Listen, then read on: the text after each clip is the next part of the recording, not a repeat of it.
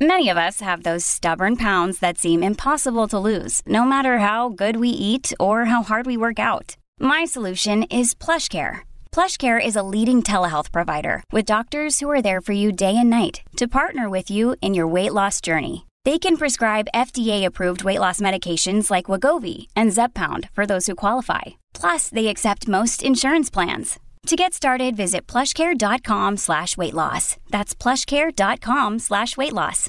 Hey guys, welcome back to the Blaire White Project. So we are at the Ibble Studios right now. Make sure you guys download the app, follow me, start a conversation with me on there. Today's guest is a very special guest. I came across his story on YouTube a few days ago and I instantly reached out to come on the show because it's a detransitioner story and the things that this person talked about were just so harrowing that I was like, you know what, please come on the show. So thank you so much, Shapeshifter. Thank you. Thank you for having me. I appreciate it. Yeah. So I came across what's kind of going around with you is this video Mm. um, where you were real as fuck in the video. Like the stuff you were talking about was very graphic at times, but so real. So do you want to just kind of give your story in general for the people who don't know? Yeah, absolutely. So I'm 31 years old. Um, I was born in Eastern Europe, predominantly Muslim countries. So I was exhibiting like gender non-conforming behavior since I was a kid. I um, always like, I mean, wanted to play with dolls. You know, I would sneak dolls into the bathroom when nobody was looking. I have a younger sister, so I was stealing her dolls and mm. playing with them and putting like towel around my head, like thinking it was my long hair. And like my parents noticed it and they were like, no, don't do that. Like they literally told me your dick will fall off. Like That's very stereotypical behavior too for, for yeah, trans people. yeah, it's like flash forward, like I literally don't have a dick. So like it happened what my mom said when I was a kid. Oh wow. And then like uh, I realized even before puberty, I knew I was attracted to other men, like males, boys, whatever, romantically, even before puberty. And I knew I didn't see any representation of gay, you know, around me. So I knew like something was off. And um, because I was raised in a Muslim country, Islam is very homophobic. So I was brainwashed when I came out to my parents. Um, as gay, I believe I was like 14 or 15, and they took me to therapists. Literally brought me like to therapists, and I grew up poor, so my mom like literally like gave her like weekly salary almost to see that like special, like amazing therapist allegedly, and said like we we can't do anything for your son, you know. Um, he's just gay, you know. We can't fix this, and that was like, I guess, early childhood like memories of me kind of like my parents were ashamed of me and they were trying to fix me my gayness you know and they were trying to i was like naturally very feminine. And i couldn't hide my femininity. I was trying to like butch it up. I don't know if it's correct to use that word but i was trying to present more masculine but i couldn't because i have all this like natural mannerisms. So needless to say i was like bullied mercilessly in school like thrown on the floor treated like garbage and you know a few times my parents did come to school try to talk to bullies but like bullies are still were bullies afterwards you know and like I remember my dad also telling me is that I'll never be like a real man because I'm like too emotional, too feminine, and kind of like I guess traumatized me. Right. yeah. So, but I knew like I was gay and my attraction to men was strong. Like I couldn't change that. I knew that. That was innate. Uh, if it's appropriate to use that word, but so I knew I was not gonna have like a good life in that country. So like early on, I knew like I had to like study English and like try to get out out to the West, you know. And I kind of left home when I was 16 because I graduated like high school early and I went off to college.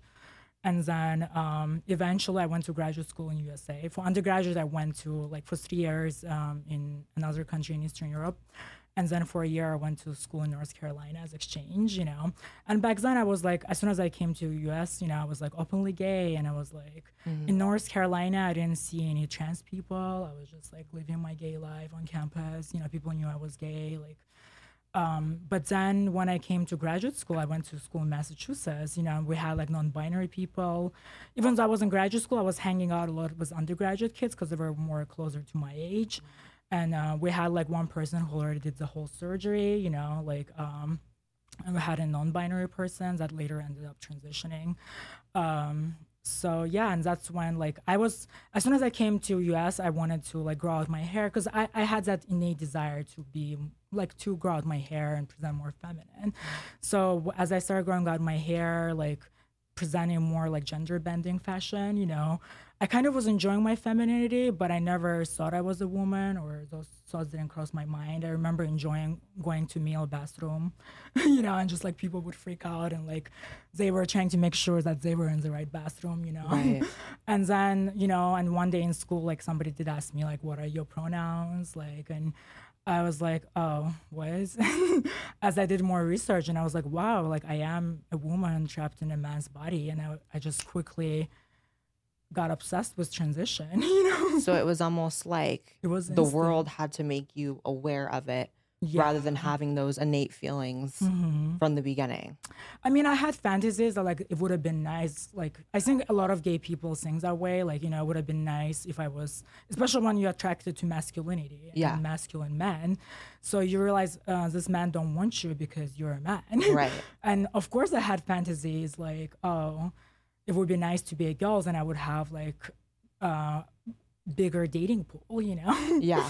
and my dating pool did increase as soon as I just, you know, was like, I am a woman, and all of a sudden, like, it went off Right. tenfold. And it was even different mo- guys. It was different guys. It was the guys that I was actually attracted to because, Right. unfortunately, gay scene, um, even a lot of gay men, they don't want to date other feminine men. It's masc for masc thing, you know, Yeah. masculine for masculine because they're like, we're gay, we want men. So I'm like, the gay not- community can be very exclusive of feminine gay men basically like they're they're kind of like the outsiders and like lower on the totem pole Exactly. So I was like bottom of the barrel. yeah and when you and a lot of the masculine guys that are uh, openly gay identify as gay like they're on high demand Right. so you can almost like get some but the minute i was like oh i'm a trans woman i even wasn't like that passable i looked more androgynous all of a sudden like i was getting the guys that i wanted Right. but some of them were like oh are you going to take hormones are you going to take surgeries and some people were like you know you could do that and this to be more feminine. It's like I wasn't feminine enough. And all of a sudden I started comparing myself to other trans girls online, you know, that were way more beautiful and already had like work done. And, you know, and all of a sudden, like I did have a little bit of onset, like sudden rapid onset of gender dysphoria. because you were yeah you were suddenly comparing yourself to other trans people right. and you know i know that goes on in the trans community a Mm-hmm. lot like i've met a lot of trans women and there is like a competitive nature of that world for the ones that do transition and Mm-hmm. like it's like who can get the surgery first and who has the correct surgeries and blah blah blah so i see that yeah Right. It's definitely right away I started comparing myself to other people online, such as Gigi Gorgeous. I think um, Gigi was transitioning around the same time. And um, Princess Jules, like uh, I remember watching her videos, and she was she already had bottom surgery, and she was saying it was heaven on earth and how amazing it was. Yeah, so like all of a sudden I was like, in my mind I didn't look feminine enough, even though like looking back I was feminine enough. Like what is feminine enough? It's all relative. yeah enough Yeah, what is passing? Like looking back at it, a lot of those notions were very toxic and kind of sexist in a way, you know. Like, looking back, what is facial feminization surgery? Because first of all, back in the days in Greece, for example, big noses were considered sexy and feminine. now it's like so it adhe- adheres to the current beauty standards with a small nose now and exactly, which is dangerous because it's permanent body modifications and you're just following a trend right now. Yeah, and that's the other thing with, and this isn't even just a trans thing. Obviously, it's very popular to like get your ass done Yes. and to get, you know, some girls get illegal silicone, and then it's oh my like, god. Yeah, I you know. I almost got it. I almost got it. thank God you didn't. I know it's the worst decision, but that's what happens when it, it was all in my mind, to be honest, because Yeah. I grew up chubby, so I um, always had small titties and everything. So, and I do have ties, like, um, so uh, I never felt comfortable in my own body because I never felt like conventionally attractive. Mm-hmm. So, and that feeling never went away, no matter how many surgeries I've gotten but I thought it would, you know, because I was convinced I was a woman trapped in a wrong body, and I, I thought that if I and that's the accept- narrative. yeah, that's a narrative, and it's very toxic narrative for future generations. And as you said, like it's- it's not just a trans thing. We're in trouble as society because a lot of kids they compare themselves to people online, and they saying that like to be like those people, they need to modify themselves to be as successful as some of those people appear. They need to do like Right. adhere to certain like beauty standards that are current, you know. So you flash forward, you're having all these, Mm-hmm. you know, feelings that are sound like in part kind of imposed on you by other people and on It the online is. sphere, and then you're getting surgeries. I know I was I feel like I was looking for approval from outside, you know, and Yeah. it takes time to grow. I was like in my early 20s, but what happened was I wanted if I was like raised on the west, I would have been a trans kid for sure. I would have been trans Oh, yeah. way earlier. I think um, just coming to the west allowed me to present feminine like I wanted, and I just got suckered into it so quick, and I transitioned super quick. And I think it was a slippery slope because um you know again like i saw like hormones will feminize me and it was like so easy to get on hormones but It it, was a slippery slope because the minute i got it i actually got more sad and depressed and i started attributing a lot of my sadness to me just being in the wrong body Mm. and it's like my penis wasn't as, as functional once on hormones you know and like a Mm. lot of guys who were dating me they were like oh are you functional like all the chinese chasers we know they're obsessed with dick and like This conversation's so real. Oh my gosh. yeah, and it's like I, you're very lucky you didn't modify your body. Even seeing your video from three years ago, at that point I already had the surgery. When you, you were so real in your video saying why is the reasons you're not getting the surgery, because they're lying to us. The surgeries are not where they should be. They're not as safe as they're sold. I was sold a sex reassignment surgery. I'm still male. I'm not. I never became female. Like that's the reality. That's that's the the crazy part is, and, and I've said this, and I would love to get into specifically about um, the complications you've experienced Oh with God, getting a neo vagina and why you regret it. Um, but one thing that's really interesting to me is it's so true that what you're sold is something different. Is. So when you go in, and this is from, I have a lot of friends who've had the surgery. Um, you know, they go into it. Even the ones that are happy with the results are still unhappy with.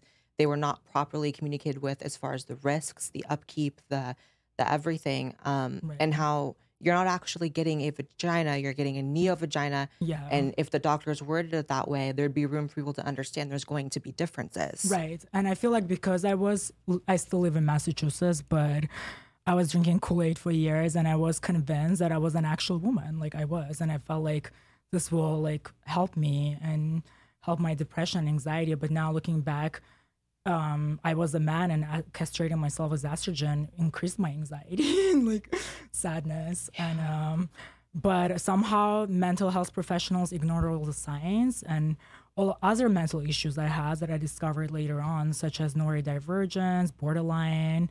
I have body dysmorphia because I still don't feel sexy or comfortable in my own body. All I can focus on is scars on my body. So it's like, it's really bad. And the truth is, it didn't take away any of my issues. And uh, I got even more depressed after the surgery. Because that's the thing, right? That the surgery is sold incorrectly as something that will solve your issues. And for people who are, you know, diagnosed or undiagnosed with other things, they maybe expect that will help it. But like you said, body dysmorphia is different than even gender dysphoria. You know, and I know that because I feel like I also have body dysmorphia issues um, with fitness and my weight, which partly goes up and down because of the estrogen. Um, so they're separate. So people think it's this fix all, Right. and it's mostly because the doctors sell it that way. Right. And initially, I feel like it worked as a placebo because I was happy maybe for a month or two. Okay. but then um neo vagina started constricting no matter how much i dilated. And i was like i knew like within two months like i'm probably not going to be able to have sex the way i imagined it in my head. Because i mean to be blunt i always thought i was just tired of you know anal sex. And i, I thought i was going to be able i always dreamt about like coming home and just like spreading my legs and getting effed you know Right. like to be blunt. And that never really happened to be honest after i gave away my penis. And uh, also like i only was on hormones for a year and then i stopped because as i did more research it, i wanted to have more tissue because i didn't have a large penis to start with. I wanted to more material to work with and my surgeons were aware of it and they were like yeah cool you'll have more sensation. Let's explain what that means. So, what you're talking about is basically what I have been told, and correct me if I'm wrong or off base here, which is the depth of the neo vagina is direct to the length of your penis before it becomes a neo vagina. Is that true? Uh, more or less, because sometimes I u- do use other tissues, but in my case, my first surgery was just straight up old fashioned penile inversion, with and they use scrotal tissue as well. Okay. So it is kind of related because um, if you take hormones for a prolonged time, your tissue shrinks. That's why like a lot of trans kids that were on blockers, such as Jazz Jennings, they just don't have that much material to work with. And didn't Jazz have to get like multiple revisional surgeries Yeah. because that's the other thing is people who hail, you know, children transitioning as, you know, better for them, even if they are really trans. it's like, is it because you're not developing a sizable penis to create a vagina that's going to work for you during sex? So these Right. kids are destined to like a sexless life post surgery. In fact, I saw a Reddit post where one mom who had a trans kid was just literally posting how like her trans daughter has a micro penis and no sex drive. I saw that. Yeah, it was like going viral. Yeah, and it's like um, they didn't know what to do, and they were gonna do colon vaginoplasty. I had that. That doesn't work either, but we'll get into it. Like, it's like yeah. So my vagina started constricted, and like I was like really sad. And um, I I did like reach out to the community, you know. To, uh, back then it was Susans.org.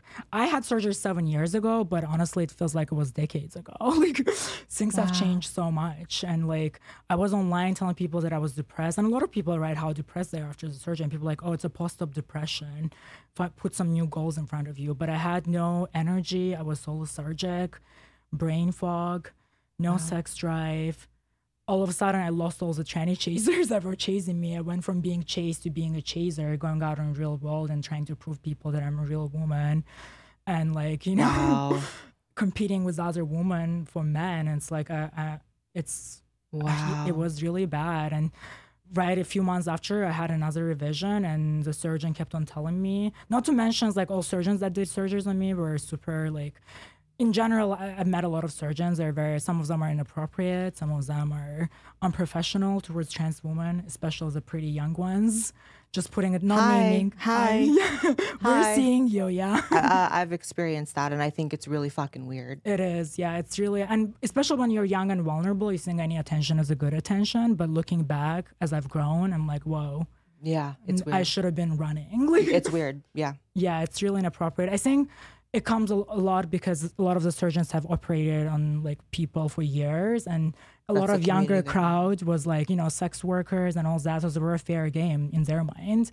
But now we have like teenagers from suburbs, you know. Right. Hope, so it's like I don't want anybody to get traumatized. So just like people be on a lookout, you know, protect yeah, doc- the doctors in this space are a lot of the times weird. Right. Can can we and and I don't want to ask anything that hmm puts you off. I asked you beforehand if there's anything off limits. Right. Right. No. No. Like, what are?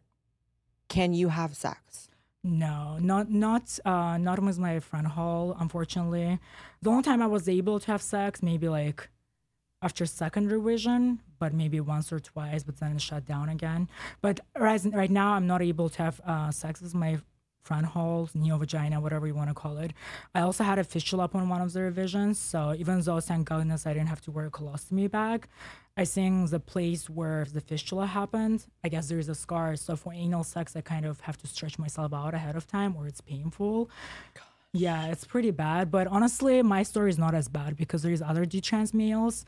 I don't know will I have time, but like they have it worse. There- There's people who have no sensation in their like groin. I like, saw a viral post from another detransitioner who said that yeah. you could literally stab Yeah, his genitals tulip. with a knife and there is no sensation. Yeah, Richie. And that is Mm-hmm. so like I don't think people understand like you know for years as a trans person I've been asked like my reasons for not wanting the surgery etc and people are like well yeah maybe you won't be able to orgasm anymore in their mind their their head goes to like will you be able to still come afterwards the reality is for some people and you're saying for yourself you can't even have sex you have had a sex change and now you cannot have sex Yeah, it was not a fair trade at all. So and yeah, and Richie is a guy that that post that went viral. He can't he can't even pee without pain. He has to dilate his urethra every three years, something like that. So these detransitioners regret the surgeries, and then because they regret the surgeries, they're seen as like an enemy by these activist doctors,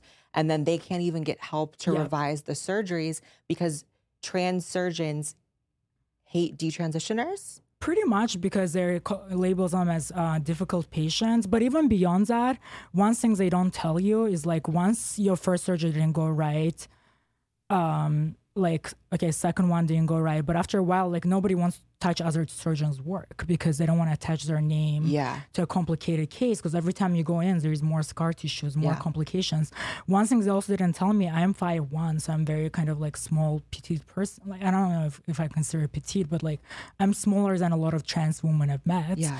so it's like you ha- naturally have lo- less space in you you know it's like that's that's only they told me upon like third or fourth revision when I went to University of Miami, they were like, "Well, you're one of the smallest people we've operated on, so it's like you were prone to more complications to start with." It's like I'm like, this would have been nice to know ahead of time. Yeah. Plus, they didn't tell me there was a study done in Sweden where it showed that suicide probability went up. You can bleep out that word. Sorry, I said it, but like, um, yeah, like I wish somebody told me, like one of the therapists, like you can do this, but you will more likely to off yourself after this, according to certain studies. Why do like why is it all hidden online and nobody talks about it? Why do people have to look for them for it themselves? So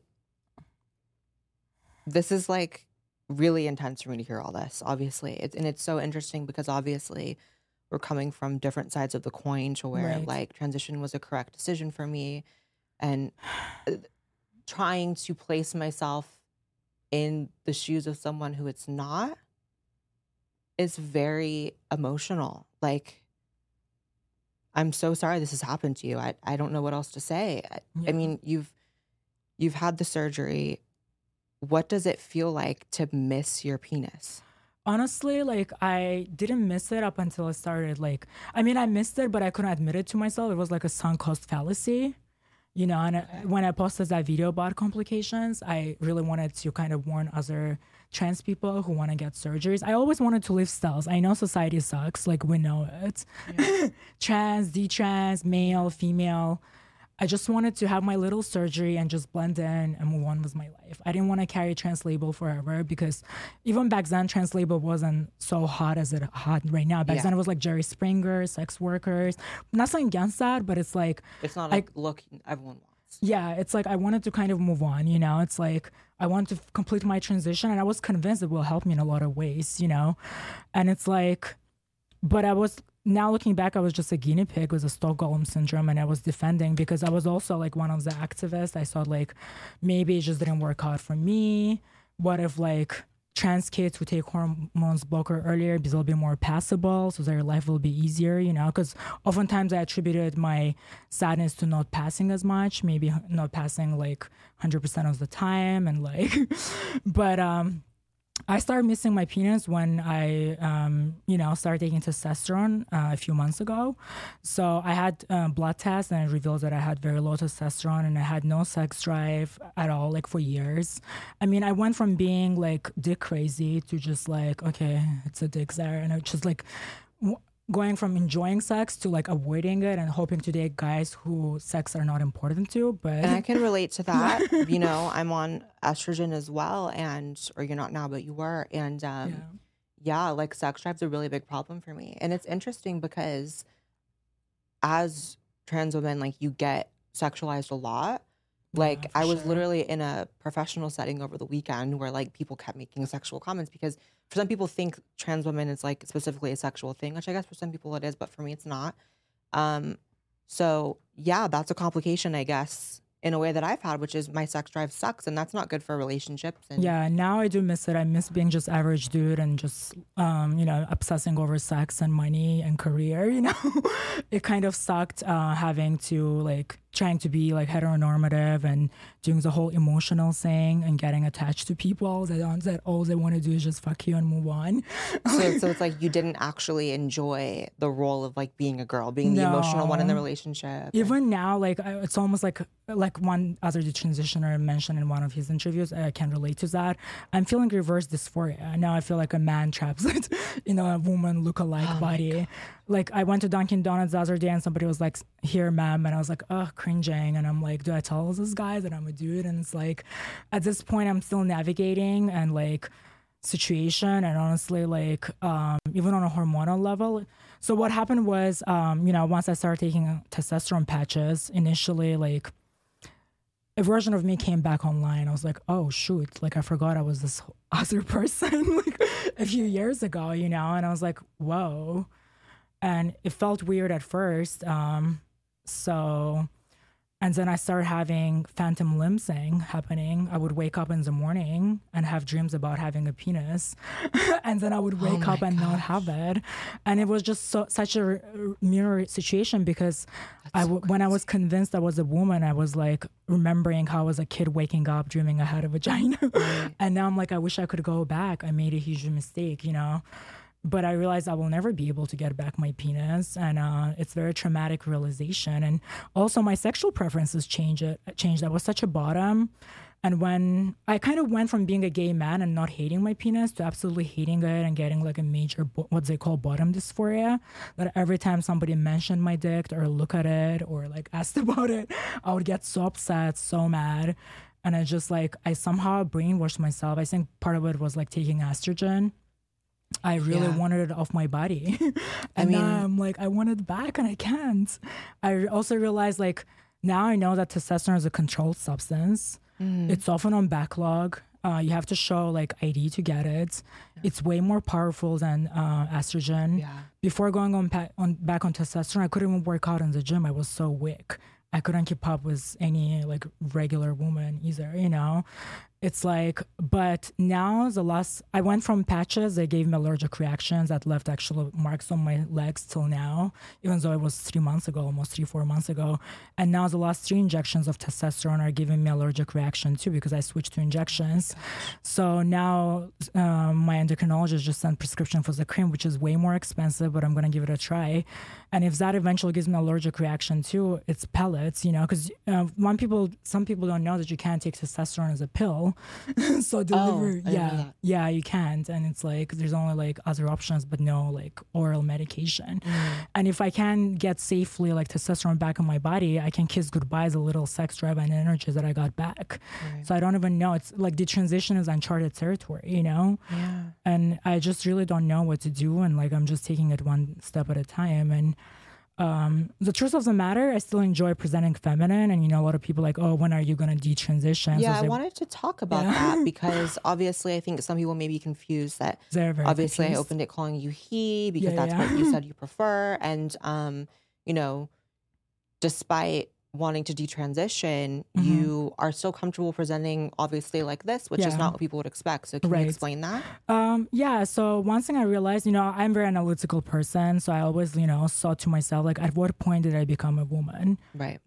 Was I was it when I took the first estrogen pill? Was it when, you know, I just declared myself a woman? you know, was it when I changed my paperwork? And um, you know, when I was all lipped out and like taking drinking Kool-Aid and was like brainwashed by trans community, I, I literally was believing that I was always a girl, like in a boy's body. So And, they uh, had you almost revising your own history. pretty much, yeah. Because that's that's what's so interesting is like I don't want to get too off topic, but like right, right.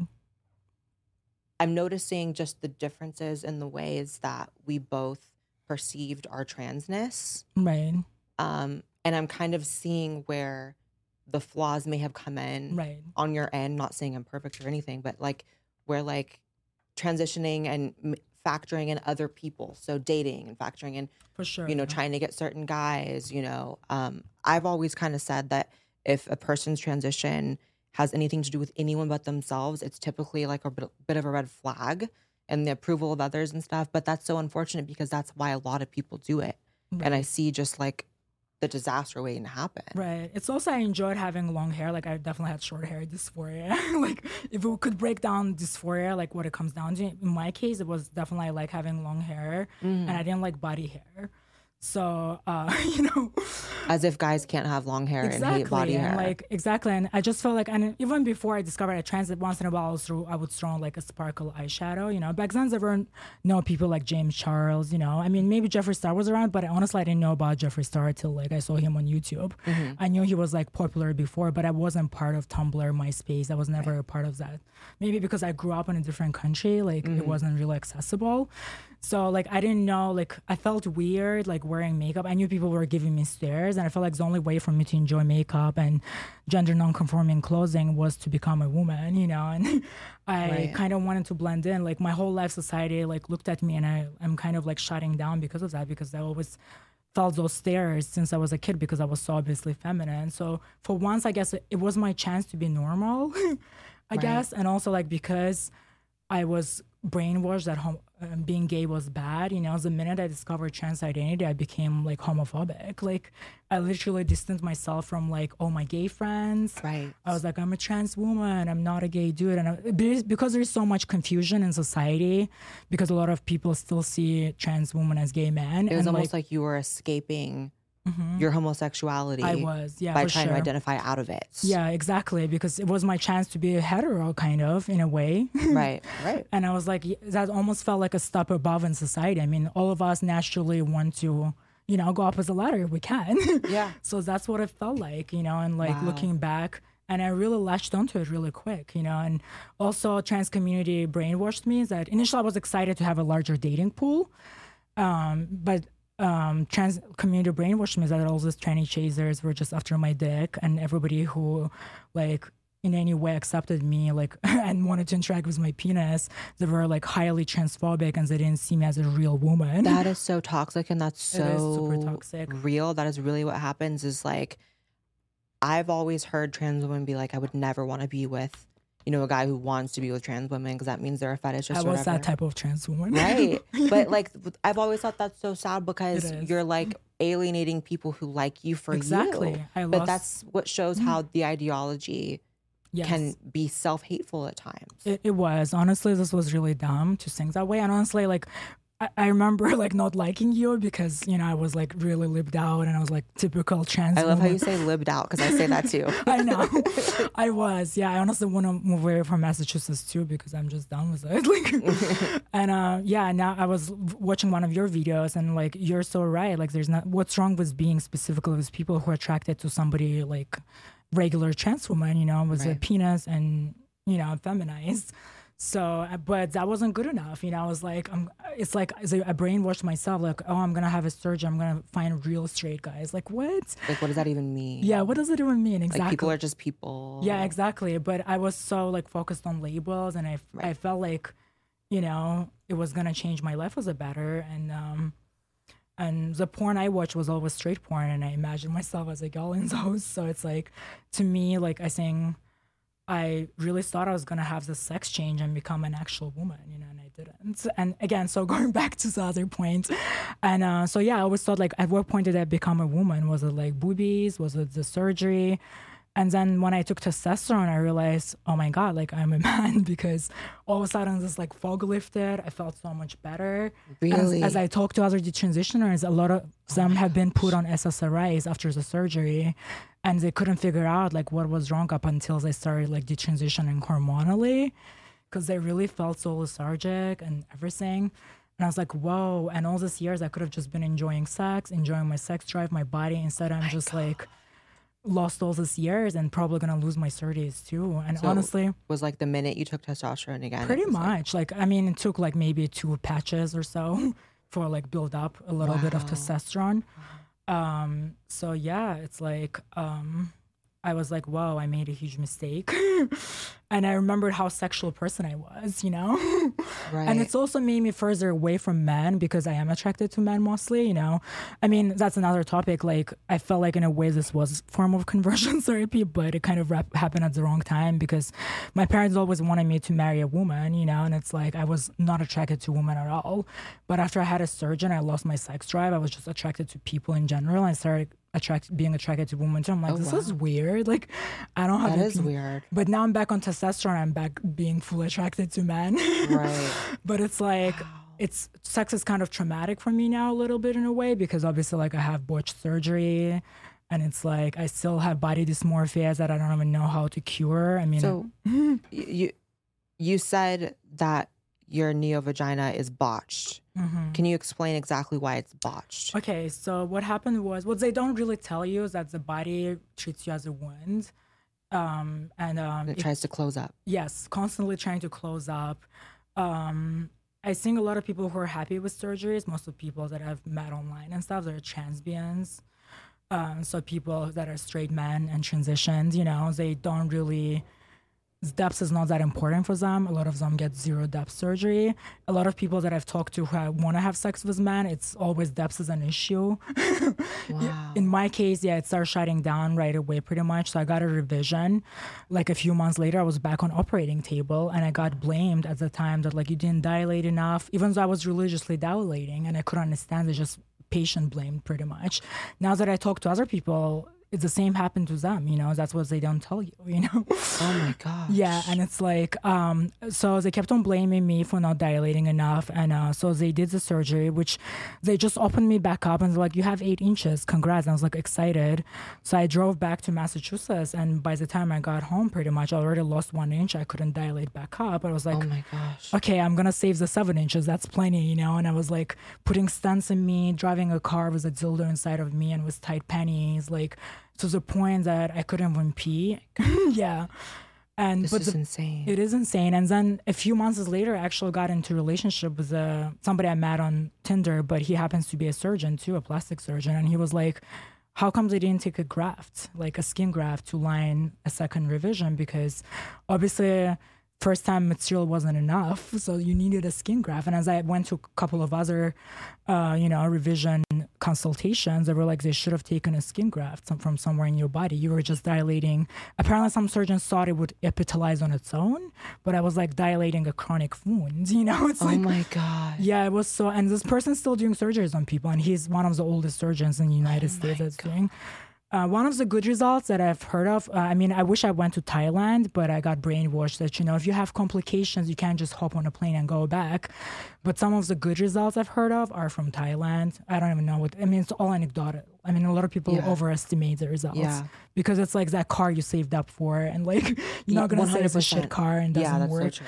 And honestly, like even if you get the female fantasy kind of, you know, whatever that means, and you get like straighter guys or whatnot, more masculine appearing, it's like once I lost my testosterone, as I said, I wasn't excited about sex. You know what I mean? I could get like gangbang and I wouldn't be excited about it because it's like once you lose your testosterone, you just don't care. You just want to cuddle. Like in my case, I just wanted to cuddle, hold hands, and just be romantic.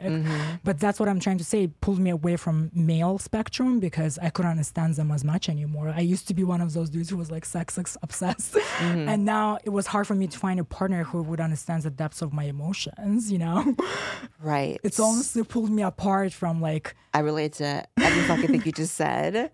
My gosh. Um Yeah, So- so, be careful what you wish for. And if you guys, before we're like, I know we're gonna run out of time. No, we have time. Yeah, it's like, if you have surgery scheduled, just please. I know you don't have to believe me, but I think you should cancel it. Just enjoy your summer. Don't do it. Um, you're not in the wrong body. Like specifically bottom surgery, please just don't do it. There definitely needs to be more research. better tissues need to be invented. Better technologies. We're not there yet. So please just don't do it. Go use money for something else. Use your time for something else. Yeah, that's what people don't like I, I don't know if people have a hard time understanding that when you get bottom surgery you can't go back Yeah. like it is a one and done. It's not to be undone. Um and if you're not happy with the results it's like you have to live with that forever. It is, and uh, one thing I want to say to especially younger young adults and kids, like feelings change. The way you feel about yourself change. It really takes time to grow as a person and just to understand how society works, to realize things, and sexuality, sexual preferences changes too. Because I was, I never thought I would need my dick because I was such a bottom, but now I got my testosterone back in body. I've grown. I'm like more dominant. Now I go to the gym. and i see cute like middle aged guys. That's what I'm attracted to. And I'm like. I want to fuck him and I can't. So like my preferences have changed. I'll never be able to top, you know, and it's like I'm so sad about it. I never thought I would have those desires and now I do. So it's like what the hell? but but that's what's so crazy is that even outside of obviously there's a lot of like medical influences that are to be accounted for for like your change in perspective and sexual orientation and all that but like just the fact that you've changed how you see yourself over time so much the the idea and the concept that a 13 year old or a 14 year old is set in stone Mhm. is like why do you think people have this idea because we can all acknowledge that we all change over time. But when it comes to the trans kid issue, we're supposed to pretend as if this child is like omniscient and just knows the future decisions that are right for them. Uh, in that case, like I actually talked to somebody in Massachusetts. Again, it's such a lived out state, and I was trying to like tell him that I'm trying to, you know, advocate against like transitioning kids. And he was like, Well, my brother is gay, so kids know who they are.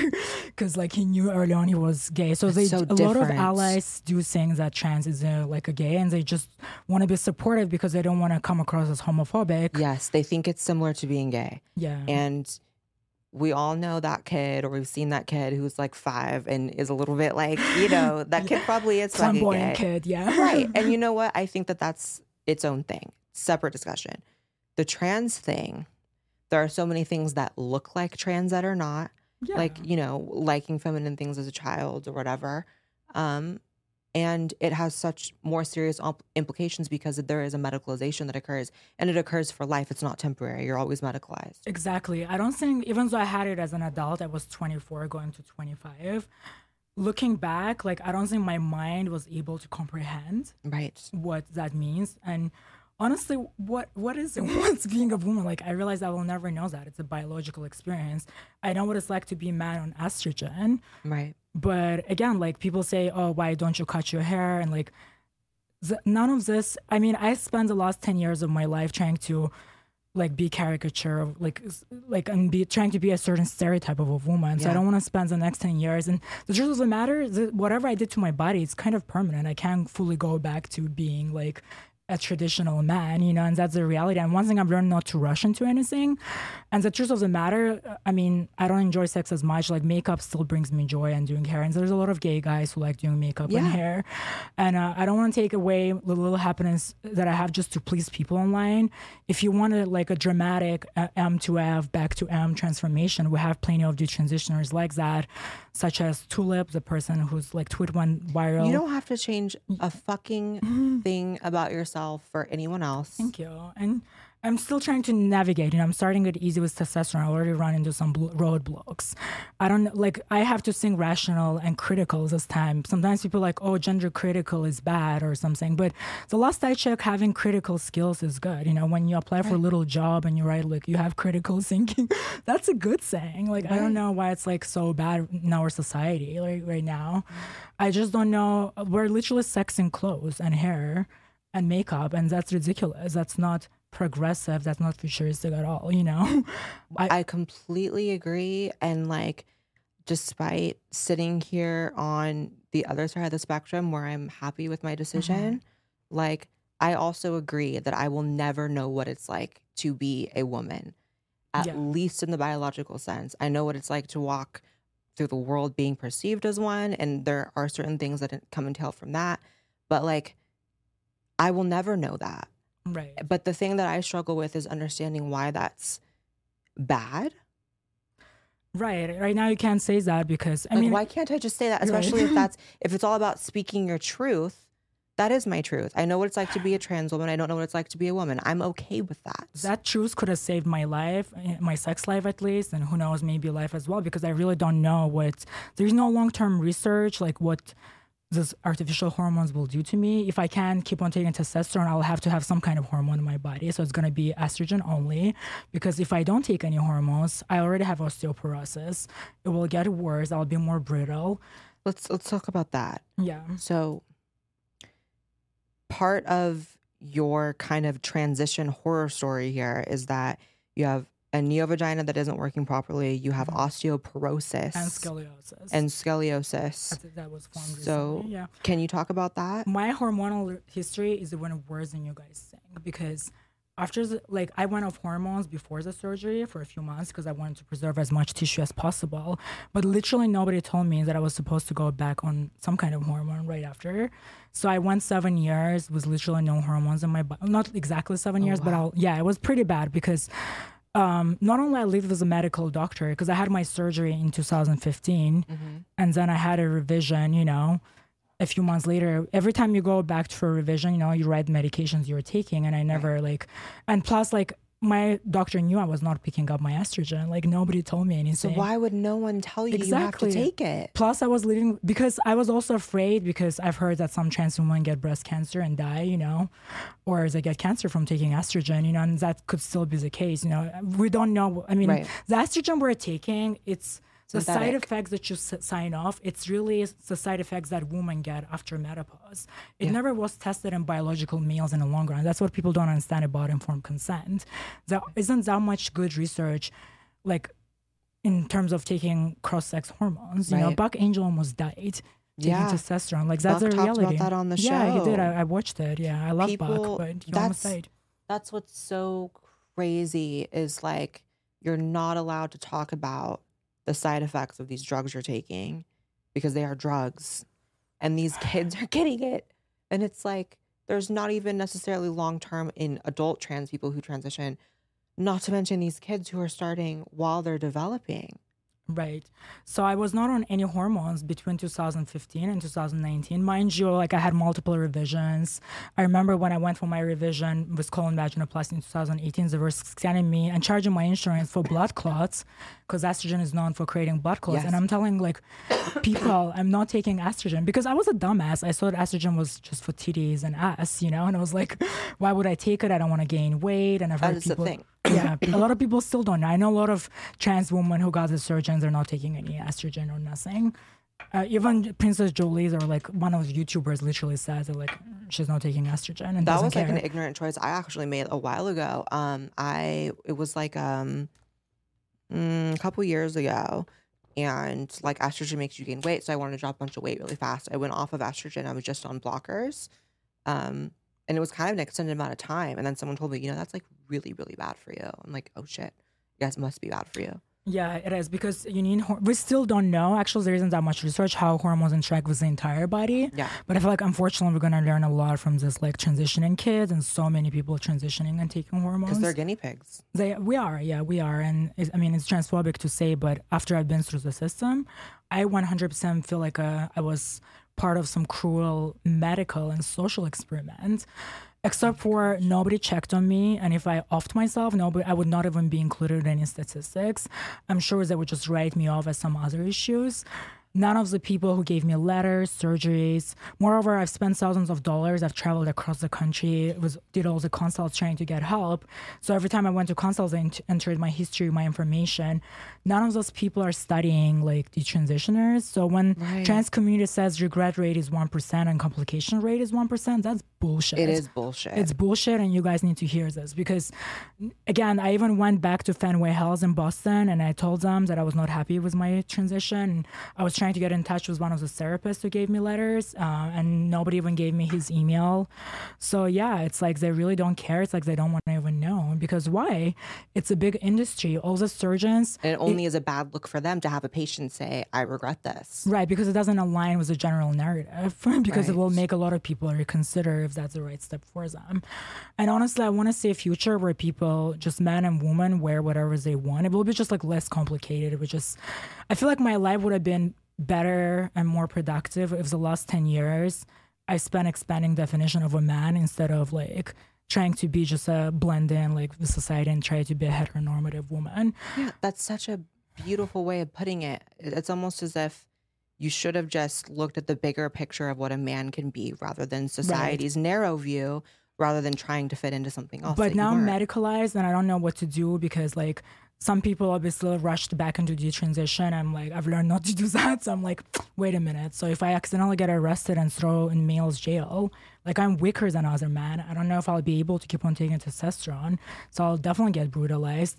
I mean, as much as bathroom issue is a hot topic, now I'm writing a book actually. I'm looking back at my childhood. I realized just how much bullying happened in the bathroom because I was just feminine kid and I would go where all the masculine bullies would secretly smoke and Right. that would they make that's where most trauma happened you know and it's like now i'm scared I, i'm trying to start going to male bathroom just to expand the definition of man but i'm still scared you know what i mean? Of course, that it, it, it, it could not feel safe going into a men's bathroom, Right. looking the way that you look. That's scary. It's scary. It is scary, and I don't know what to do. And I, I want to keep on presenting the way I do, but I don't know what to do. I, don't want to be a hypocrite. Um, I know for sure I'm not a woman. I realize that, and I know I don't want to carries the trans label because even now I get even though I'm detrans online, you know, I open about all the complications and how it fucked up my life and my health. I still have kids like uh, messaging or ki- like young adults messaging and being like, I'm still gonna take estrogen because I want to look like you. And I'm like, I don't look like like this because of estrogen. I had work done, you know. Right. I was naturally more feminine than some average trans person. You know, it's Right. like it's also where you start. You know, it's like Mm-hmm. people do saying, and I talk to other desisters, detransitioners who stopped taking estrogen, and they're like, I want to look like such and such person online. I'm like, that that person online had probably silicone injections. That person online, Yeah. they think it's this essence of a woman like has been extracted with this uh, synthetic estrogen, but that's such a false uh, reductionist way of thinking. You know what I mean? It's like it's also a dangerous way of thinking. So people do things that like they're gonna take estrogen and they're gonna look like that person online. Yeah, it's just it's not like- true. It's not true. And honestly, looking back, now I know how powerful male sex drive is and how much it drove. I got an MBA, I got like master's in finance. I was on such an uphill, but once I got the surgery, I, I, f- I felt dead. Now I know I've been dead inside for years. Like, it's like I wasn't a wrong. Like, uh, okay, back to my hormonal history. So I was really makes not. me so sad to hear. It, it's super sad. I mean, I don't want to like a pity party, but it is sad. Like, I mean, I fucked up my life, kind of. I could have been so much more vibrant person and could have accomplished so much more, you know. And um, I do miss my full sex drive, and I honestly can't even take too much testosterone because it, it will give me more sexual desires, and I can't really experience all that because it's traumatic. And honestly, moving forward, I don't even know like what hormones I'm gonna be on. Okay, so a little bit backtrack. So I wasn't on hormones for years, and when I went for my revisions, they were scanning me for blood clots, and I was like, I'm not on any estrogen. And nobody told me anything. Room full of nurses. Plus, I was in a relationship for two years with this uh, MD. You know, he's an MD. He's plastic surgeon, not not gender related stuff, but he's a regular plastic surgeon in Florida. And he also knew I wasn't on taking any hormones. He didn't tell me anything. Granted, he was my partner, not my doctor. It wasn't his responsibility. still, yeah. still, it's like kind of again like there's just so much misinformation and in 2019 i went to endocrinologist and she was like you need to take hormones you know because you're going to get osteoporosis. And i started taking hormones and i was scheduled for a bone scan. But then uh, right around that time i started getting lump in my breast. And uh, i went for mris to a different hospital and they couldn't figure out what it was. But they were like oh it's because people like you take hormones. They literally told me that over the phone. And i'm like it's impossible because i just went back on hormones. There is no way like this could have been estrogen related, but it may, but it kept on growing. Till today, I don't know what it is. Like I literally have a lump right here. Most likely it's hernia. I spent like thousands of dollars doing MRIs. like, And they still don't know what it is. they still don't know what it is. Um, um, it's benign, but it's probably just a hernia. But at the time, I thought it was hormone, and then COVID happened, so I never did a bone scan. Stopped taking hormones again, and then my back started hurting like 2020. I thought it was a mattress issue. I kept on like, oh my god, my back hurts so much. If I sit up, like, then I went uh, to chiropractor, and he was like, you have uh, scoliosis. And again, like my paperwork is female, so and again, I'm like, don't want to tell like random people that don't need to know that I'm trans. You know, it's like, um, and he was like, I guess if I told him earlier, I would have probably he would have put two and two together that maybe it was hormone related. But then I did some more research, and I ended up going for that finally bone scan in 2021 maybe. I realized I had like osteoporosis in my spine, so right off the bat, I went back on estrogen just like last year pretty much, and then uh, that's when again they did blood tests to just see where my hormonal level is. They're like, oh well, you can go up on estrogen or testosterone and I had to take my time and do some research. And in our community, people hate testosterone because they're like, "Oh my God, it's evil testosterone Right. that put me through male puberty." Yeah. But I'm like, you know what? Maybe it would be good to get sex drive back because you know it's like, and uh, I don't have any energy, and I was kind of like decided to go with testosterone because I didn't want to take more estrogen, and that's when I realized, oh shoot, like what have I done? Like, that's it. Kind of, I fell into it, kind of, and that's when I decided I you know and between that and a couple of other issues i just got exhausted trying to pass you know and trying to go out and think, like always wondering what people think about me. And i just started rejecting idea of being a woman and like initially you're gonna hate this but initially i came out as non-binary. I don't hate that. in my mind i was thinking like okay i know i'm not a woman.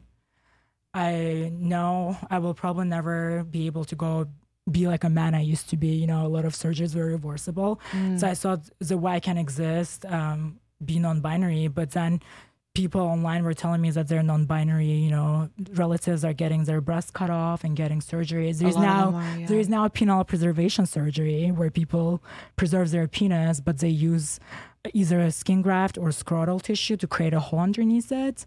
Uh, What? yeah, it's like a new designer genitals, and um, it's a thing. oh. There is a there is a surgeon uh, that's offering it. I mean, I don't want to give advertising to anybody, but There's a surgeon offering a third type of genital. yeah.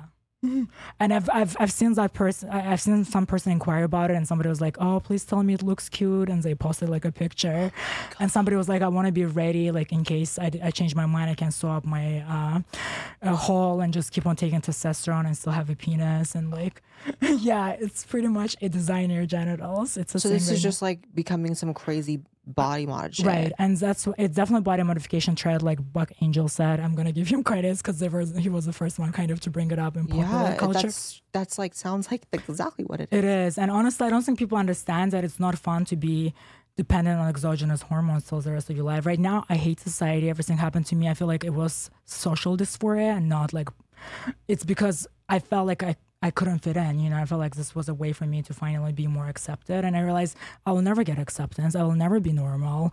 I will always be an outlier. And the only way for me to even continue live somehow is just be like try to embrace it somehow you know and just i'm tired of giving a shit and like i want to go live in the woods away from society be isolated but i can't because every month i have to go and pick up my prescription and i'm a cash cow till the rest of my life for big pharma. And it sucks to know that now especially now i'm leaning more right and i'm like i don't trust any more pharmacies and all that but now I'm a slave to them because I can't just stop taking any hormones. And some people still messaging me, why do you have to take synthetic hormones? Just stop it. But people still don't understand. I have to because I already went that route and it gave me because osteoporosis. and you're not gonna produce testosterone because you got bottom surgery. Yes, and, and, that's where uh, it's produced. People don't know. I know. I just miss miss my energy levels and I miss my strengths. And um, a lot of people know that, that um, but they honestly, I was so brainwashed. I was like, I was willing to do anything to be a woman. You know what I mean? Mm. I was willing to. I was literally telling myself, I'd rather die a woman than live my life as a man. But guess what? I'm gonna die a man. like hundred years from now, if they found my bones and my partner's bones next to me, they're gonna think we were in a gay relationship and I was a man. So, and that's a hard reality. And for the for a long time, I was very much brainwashed. I was like, that's transphobic. But that's. I wish somebody hugged me a few years back and be like, you know what? You can present feminine. You can wear heels, hair, whatever you want. But the sad reality, we don't have technology to make you an actual woman. So you wish someone would have stopped you from transitioning. I wish, and uh, my parents tried to, but they were not in America, and they just told me like, uh, you know, I was more of a religious spin, but at the time I was not willing to listen to them. You know, they just said, you know, in a Muslim religion it's haram. You know, they said it's like you're going against God. But if some one of medical professionals said, like, I, I just feel so angry. I feel like these people didn't have my best interests. They never tackled my childhood traumas. They never dove deeper. They just assumed that was like they affirmed me, you know, into this I believe in into self harm. That's what's so that's what's so dangerous, right? Is that we have these affirming therapists and doctors now who have every incentive in the world to say, yes, you are trans, this is the issue you're struggling with, rather than try to see if it's there's another cause. And a lot of times there, there is another cause. In your case, there were more causes that weren't looked at. For sure. And I, one of the biggest mistakes is because I went to Fenway Health, and this is one of the, a, a lot of their staff is LGBT, and uh, one of my therapists was trans, as far as I know. I mean, um, I Even that's tell. kind of that sucks because, like, yeah, in, initially I thought it's good because she would understand me, but Mm. now looking back, it was bias, you know? yeah. It's like um, it's kind of an activist hospital in a way. They were one of the hospitals that like tested Truvada first on people, you know, to see if it protects against HIV and all that, you know. But now they're they should be ashamed because they're really not studying like detrans people and regret rates because that's an important data. I'm an important data point, and we're just being ignored and not cared for, just discarded. Yeah, like if if all these surgeries and this process can result in your story and your story isn't being accounted for or recorded, that's inherently an issue. It is. And how many more people are there like you? I mean, obviously the numbers are exploding, but what kind of backlash or hate have you gotten from the trans community? Because I'm sure you get it, and that's so fucked up to me. Uh, the biggest one, like the most hurtful one, people are saying that I'm not real trans, and real trans know who they are from from again when they're very young and people will say oh i transitioned and i had two husbands already in a house and i'm like somehow that's a measurement of like successful transition Yeah, good for you. Why does that mean that your story isn't real? Right. It's like, and also, I don't know, just the whole narratives that like they know since they were little kids. I mean, I played with Barbies and exhibited gender nonconforming behavior, but I feel like if I was true trans, this would have like skyrocketed my happiness. And some people say you're just a battered trans woman by transphobia and bad bottom surgeries, and they're telling me that you just chose the wrong surgeons. I know complications from every single popular surgeon. I don't. I don't really know anyone that's never had any complications. I mean, there's people with less, and then there's you know on your end where I'm it's you know you bad. Yeah, because a lot of people get revisions. But everyone has had issues. I don't know anyone who is completely happy, at least with the bottom surgery. from from what I gathered, guys, if you want to be like your chances of being a happy transitioner is better if you don't get a bottom surgery because a lot of them are done by plastic surgeons and this is not just another plastic surgery. It's such an important part of your blueprint your original hormones. Mm-hmm. And once you mess with that you're opening pandora's box. A lot of detransitioners like getting all kinds of issues being on, on the wrong sex hormone like i mm. haven't had that yet but again i haven't been long enough like on estrogens. That's why i don't even know what my future holds. And on testosterone or estrogen or combo like i'm still trying to figure it out. I'm just very early on. I would definitely want to be on only testosterone alone because from what i gather it's a better hormone. It has like less complications. And it should work better with my body but i'm getting allergic reaction somehow to synthetic testosterone which i don't understand why. I've posted pictures on twitter on youtube like you guys can see it. But it's like i don't really know what the future holds. And again some of the backlash is like um again just people saying now i'm going to make it difficult for real trans people. But i think we need people need to go back to a science lab and figure out and have better stricter definition of what true trans is. And this is not gatekeeping. We're in trouble. Like so many there's already so many kids that regret it you know? And what's so wrong with gatekeeping? yes it, it's it's like Like, this is the only medical situation where you get to choose your own treatment plan. Like what the hell? You get to choose like do you just want to be on that's hormones such a great point. Or do you want to take it further with bottom surgery? It's like That's they should be maybe they should study and be like, okay, in this people, bottom surgery didn't work, or maybe Right. bottom surgery doesn't work. Maybe social presenting helps a lot of people. Honestly, I enjoy presenting feminine. Like it doesn't bother me. I enjoy it. Like So someone should have explained to you that it's okay for you to do that without getting anything irreversible done to right or even changing my paperwork i feel like a lot of it is was male escaping male violence because i was always in a effed up way i felt like i had the surgery psychologically i knew i was never going to be accepted by other men as a man and maybe it was my way to gain acceptance looking like a woman you know? And it's like it's almost like i had the surgery to cater towards patriarchy but they also like didn't even give me good results so i can't cater towards them. Like Right. it's like really people? And all the men that worked on me are just straight men as far as i know and it's like really people you couldn't even give me that's another thing like they literally after multiple surgeries they couldn't even give me a few inches that stay open not even three inches like i'm literally have one inch depths right now. And it's like really people that's why i know phalloplasty doesn't even work i know so many trans men that are regretting the surgery like we saw one of them on that documentary what's a woman but there is a, many more trans men that are like Female to male surgery is even worse. yeah, they're worse. Even some people who didn't get the surgery, they're now questioning if they could have solved some of their discomfort with therapy and just give it some time, you know? A lot of it, I feel like, is society infused, but it takes time to grow and be like, you know what, I don't give a fuck. Like, I always admired your confidence. You always had it since you were younger. I'm 31, you're younger. Like, I didn't have that confidence because I was already like battered, battered kid from like shithole country. So it's like, I, That's Yeah. so important, and that's like such a a factor that's hard to like. You can't give that to someone, right? You can't give them that I don't give a fuck kind of attitude, because one of the thought processes that I had before I transitioned was, you know, could I just be like a feminine presenting gay man? Like, could I just live that way and not be a trans woman and not go through surgeries and go through whatever? And um, I came to the conclusion that I couldn't. But I, what I'm getting is that like you didn't even really consider that that Mhm. was a possibility. You were just told you have to be a woman because you like feminine things. right. You didn't think that you could be your own person and still be feminine. Right. And honestly, like uh, when I was trans, I would look at people like James Charles and Jeffree Star and be confused. Like, why would they not change their paperwork and be woman? You know. but looking now, I'm like, I want to be more like them because they can walk that line of femininity. And I think that's where I was always obsessed with androgynous model. You know, I always Right. liked that fluidity, but somehow I got suckered in. I think because maybe finally society like wasn't giving me as much of a bad looks. Oh, that's a feminine dude. You know, I felt like finally maybe I was fitting in and getting accepted. You know, some way. So maybe that's why I got suckered into it, and I felt like it was the right thing for me. Mm. Yeah. So, but I definitely had a lot of mental issues at the time, and like definitely I should have not been allowed to have surgery so quick. I literally got a boob job and facial work, and then literally a few months later, I was on a table getting bottom surgeries. That was way too oh quick. And You know, even like the fact that I got this is just me being so real. Like I got my face and my boobs at the same time. Even that is kind of like, should they have let me do that? right, I had that too because you know it almost feels like easier. You can recover at the same time. That's what I had done too, and like, and I used the same surgeon for bottom surgeon. I think that was a pitfall too because it made me feel safer. But they don't like we don't understand that like this has been done for longer.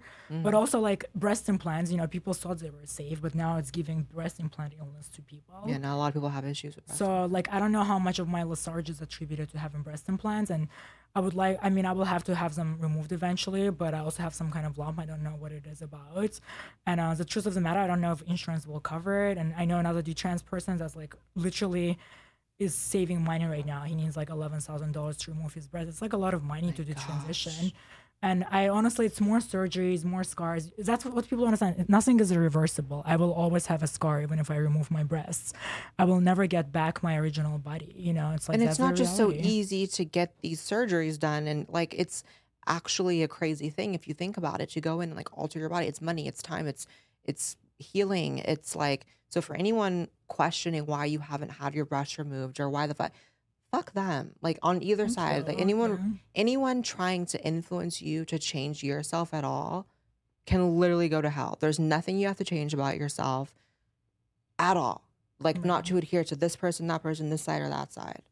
Thank you. Yeah, and honestly, I would like to say future, like I said, where people just because me not acknowledging my biological sex did a lot of damage to me. Mm-hmm. So just embracing biology, like stay within your lane, because the grass is not greener on the other side. Honestly, like I, I was walking today and the guy was like honking his car and trying to catcall me. Like that's not cute, you know. It's like grass is not greener on the other side. Just stay within your lane, and hopefully in the future, future generation will just expand definition of a man so people can wear whatever clothes so we don't sex clothes so people can wear whatever they want without people giving them stares or targeting them you know what i mean it's like But it's so fucked up because it almost seems like it's going in the opposite direction in the sense that, like, it is this is so weird yeah yeah, like now kids are being told you have to be a girl if you're feminine, you have to be a boy if you're masculine. You know, it's like you think if, if we're truly progressing, this is why, like, are they really progressives that are pushing this? Because that's not progressive, that's that's, very regressive. yeah honestly yeah this is crazy the whole situation and i don't know how we're gonna it's like this pandora's box opened up and i don't know how we're gonna like shut it back up because all the corporations like now you look at the pride like there's more trans flags or at least equal amount Yeah. and some people are holding uh, protect trans kids do you even know trans kids that transition and live like decades and be like you know like i don't regret anything thank god my parents let me do this There's no one. there is literally no one. Jazz Jennings, I mean, I don't know if this person is happy. Like, there's all kinds of issues from what I see. Yeah. I mean, it's just my opinion. I've seen that as well. She Yeah, seems to be going through it. Yeah, it's like, honestly, like, um, one, I've talked to other one. I have a D-trans friend that he's not public with his story, but he came out as trans at 14 and he had the surgery. That's now he has all kinds of complications. He went back to being a boy and it's really hard for him, you know. Now he realizes he's a gay man and it's like, um, you can't go back. You know, his sex life is difficult. You know, everything is difficult, and he's my close friend, and we talk a lot, and it's just sad. And he was an example of a trans kid. You know, he and he actually one of his brothers is medical professional, from what he told me. And honestly, this transition, like. uh, I lost so many family members, you know, like I haven't seen my grandma in years. And they loved me no matter what I was, you know, in their own way. My grandma always loved me, but I can't show myself to her because she always wanted me to have children. Uh, I mean, she will have a heart attack if she sees me, so she may pass away and I will never see her. But now the family that was here, that was supportive of me, that live in America, the families that live in America, now the transition is pulling me further away from them because uh, first of all, they're confused. Third of all, like um, I feel a little angry. I just feel like they affirmed my delusions, and honestly, I feel a little angry towards them. I know it was it's not their fault. Like I own the fact that I signed on a dotted line, but I was just a traumatized kid. Like my sister, she grew up with me. She knew the conditions we grew up in. she knew that like I was traumatized. But again, she was like she's even younger than me. There's no way she could have known. but they kind of like didn't protect me from myself. So, so you have honestly, this is even more isolating. so now, like some of my trans identified friends, like that ha- also had complications because when I posted that video years ago, I had a lot of people reach out to me, and they're still. I was like them, and I was convinced that I was just a trans woman with complications. But now that I realize I'm not a woman, I was always just a man who got suckered into this. It's almost like I lost the little community that I had, you know? because now I kind of like joined the other side because I was like not being heard. Mm. but it, we're still in minority, even between like reasonable trans people like you, Buck, between like some LGBT people like such as Ariel Scarcella. We're still in minority. I don't know how we're gonna stop this in tracks.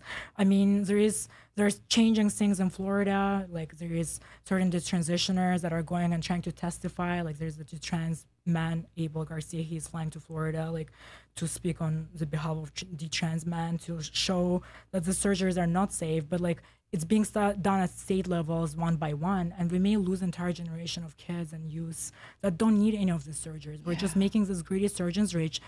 F- After being through systems, the surgeons don't care about us. They really don't. It, for them, we're just a meal ticket. That's the reality. And honestly, I'm just speaking out because I will never be able probably to fix, to get any kind of functional genitals, whether it's a tunnel or any further revisions probably going to actually give me a colostomy bag. Maybe I won't be able to pee. Who knows? I'm scared at this point. so that's my reality. And sometimes I wake up, I feel like it's a nightmare that I'm going to wake up from, that it's some kind of bad acid trip. And it's not, it's my reality. You know, I could have been enjoying having sex with tranny chasers, whatever, fucking my fiance. But now I'm just like stuck, you know? So I, I don't even know where to start. Like, first of all, just thank you for just being so open because this is genuinely, I think, one of the most powerful videos I will have ever created. And just you being so vulnerable and honest. Like, I truly thank you.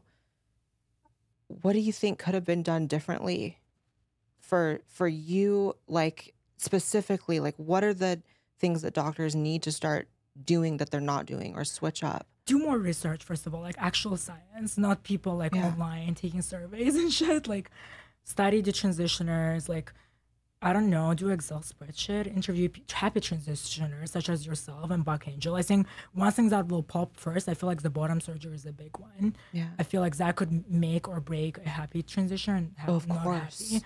hormones definitely need to be studied like in male bodied female bodied you know cross sex hormones. Like better research needs to be done. I feel like uh, more people should come forward and be honest about the results because a lot of people are playing it up.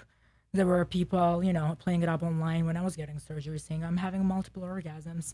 Testosterone is the one that drives most of like sex drive.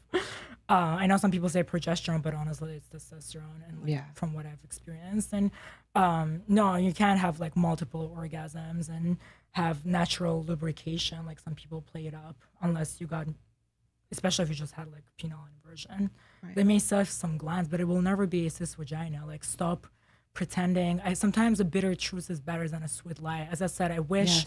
somebody just hugged me and said like you're not you're not a woman.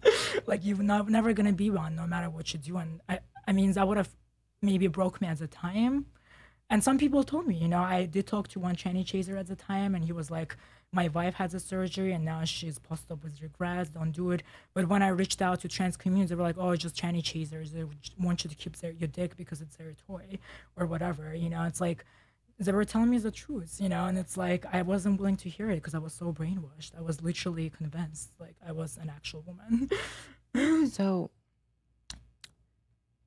i hate that we have to wrap this up i feel like i Yes, could talk to you for three hours I know. but i think let's just hit it home with this what do you want your story what's the ripple effect you're hoping from telling your story for for kids and people in general? What effect does speaking out? What do you want it to have? Original blueprint is important. It's not worth losing, at least from male side. It's not worth losing your male sex drive, your energy, um, over to just have a couple of inches on your hips or have maybe bigger breast tissue. I want to say men and women come in different shapes and sizes. Mm. I want to say future run feminine men are not brutalized by patriarchy or just everyone. I don't know why tomboys are considered cute often, but like, you know, the femboys or whatever the firm, the soft boys, whatever the correct term is, without offending anyone. it's like I don't know why we're like the bottom of the barrel, and that sucks. And I don't feel like the future generation needs to become woman just to feel accepted and feeling on demand. You know, it's like right. trans became this hot label. You know, it's like um, being trans is hot. Like people will cast you in the movies, and you'll do well in porn, and you'll have all these opportunities. But feminine boys don't get the same opportunities. And honestly, I don't know what the fix is. Thank God for. I mean, I don't want to like. Obviously, some of those influencers are problematic too. They have problematic moments. I don't want to put anybody on pedestal, but at least there's like James Charles and like Jeffree Star. So at least examples. Some, examples. Like they may never be perfect. I'm not perfect either, but like at least we have some examples. So that's good. I mean, I wish I discovered them sooner. Maybe I would have not rushed into things, you know. But again, I feel like we really have a problem, and it's gonna be a huge medical disaster. This is like a sexual lobotomy. This is like lobotomies of 21st century, and like yeah. you guys heard it here. So, my God, that's so true. And just the fact that, like people like you didn't exist a few years ago. Mm-hmm. Like there was not this wave of detransitioners, and now it's starting. And I feel like it's a train that is just going and going. And until people acknowledge that it's happening, it's just gonna fucking keep getting worse. So. Yeah, honestly, this needs to stop till more research is done. Yeah, thank I, you guys. thank you guys so much for tuning in. Um, please follow Shapeshifter on all social media. I think your story is so important and I hope that, you know, after this, you go on to be speaking on even bigger platforms because you need to be heard. So thank you so thank much you, for being here. Yeah.